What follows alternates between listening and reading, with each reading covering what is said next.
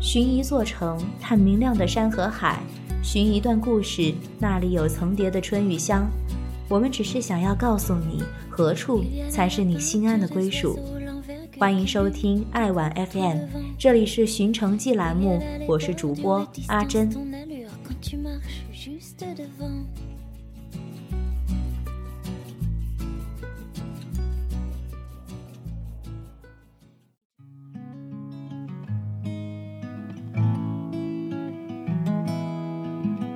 今天，让我们一起走进我的家乡厦门，和阿文一起离开厦门，遇见厦门。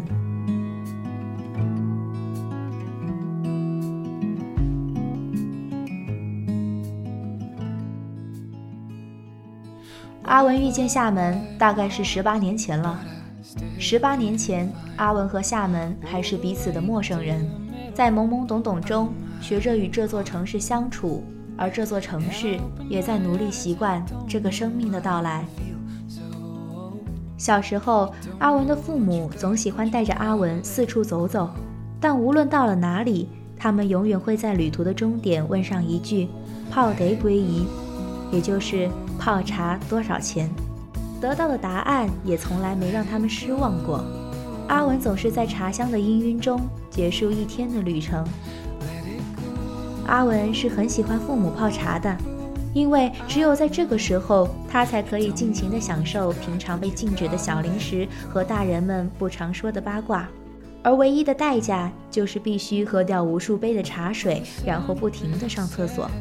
但是阿文也很疑惑，茶就这么重要吗？他很不解，在这座城市，茶叶竟有如此举足轻重的地位。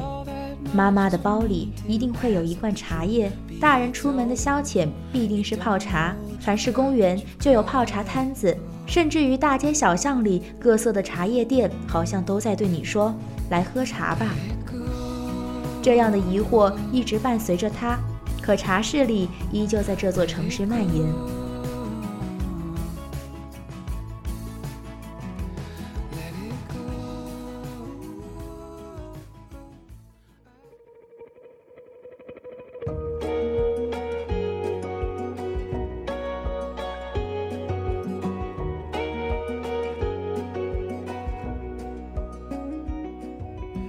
阿文在茶香中逐渐长大了，爸爸妈妈也愿意将他的生活时间延长一些，于是阿文拥有了夜生活。阿文爸妈的朋友很多也很热情，总喜欢叫上他们一家出来吃大排档。不过后来阿文自己也发现了，厦门人的风格好像就是这样的闲而热情。大排档的老板是本地人。热情而又周到。张罗饭菜时，看到阿文还是个小孩子，就嘱咐自己的儿子带着阿文去看海鲜。阿文后来从地理书上知道，这座城市其实就是个岛，城市里的许多驻地都是先民填海造陆弄出来的，所以琳琅满目的海鲜也不是什么奇怪的事情。阿文跟着哥哥穿梭在泥泞的菜市场里，很是雀跃。哥哥告诉了他许多品种的海鲜，他一个也没记住，只记得市场上悬挂的明晃晃的灯和深海鱼特有的隐秘荧光，照得他晕乎乎的。后来，据阿文父亲说，长大的阿文已经把这座城市能出现的海鲜都吃了一遍。阿文听到这席话，却笑了一下，不敢反驳，毕竟他可是顿顿都吃鱼呀，海鲜特有的腥味在他闻来。竟也是一种享受。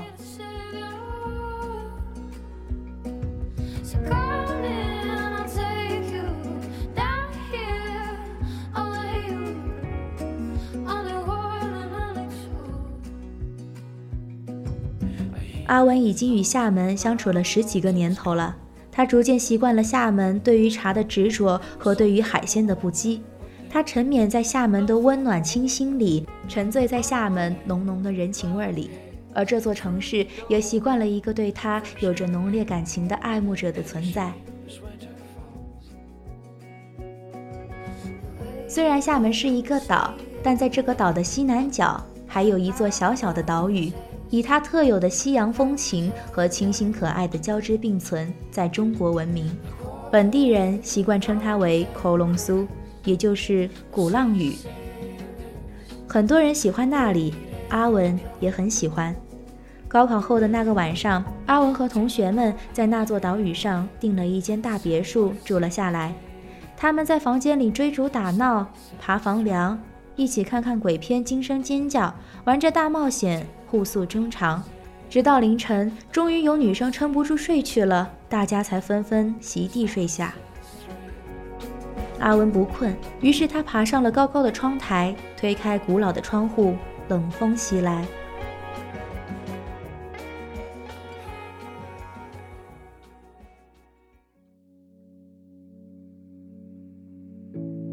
凌晨四点半，看到了三角梅未眠，竟有了川端康成般的感受。看着远方，他突然的激动了。想必历史的风也同样吹过百年前的这里吧？建筑的锋利被磨平了，当年穿着旗袍摇曳墨香的女人们也不在了，甚至岛上的居民不再弹钢琴了。但是，总有什么，总有什么是会留下来的吧？他想着，留下来的也许是这座岛屿对艺术的珍视，也许是这座岛屿存留的闲适安然的慢节奏，也许是这座城市对茶和海鲜的执着，但终究是这里的人们一颗颗热爱生活的滚烫内心。阿文一直在寻找合适的词语来形容厦门，直到他遇见了小确幸，小小的。确定的幸福，忙碌之后的一杯香茗，下班后的一桌大排档，和爱的人一起上岛看看海，为自己挂念的人去南普陀拜一炷香，周末和父母一起到花海里散散步，闲暇约上三五好友，在酒吧的角落里听上一曲民谣，品上一杯酒。在这里的每一个人，每天的忙碌都是在寻找自己的小确幸。不宏大，但是很踏实。阿文觉得，这样一步一步累积出来的生活才是生活。人回归了生活最纯粹的本质，也就能享受最简单的幸福。生活的本身就是一种文化。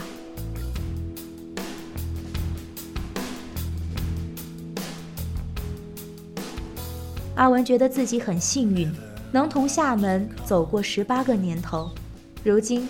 阿文离开厦门去外地上大学了，在拉上行李箱的那一刻，他意识到忘记打点的是自己对厦门的思念。他和厦门不再是十八年前的陌生人，厦门于他如母亲一般体贴温柔，他与厦门则是未来新鲜的血液。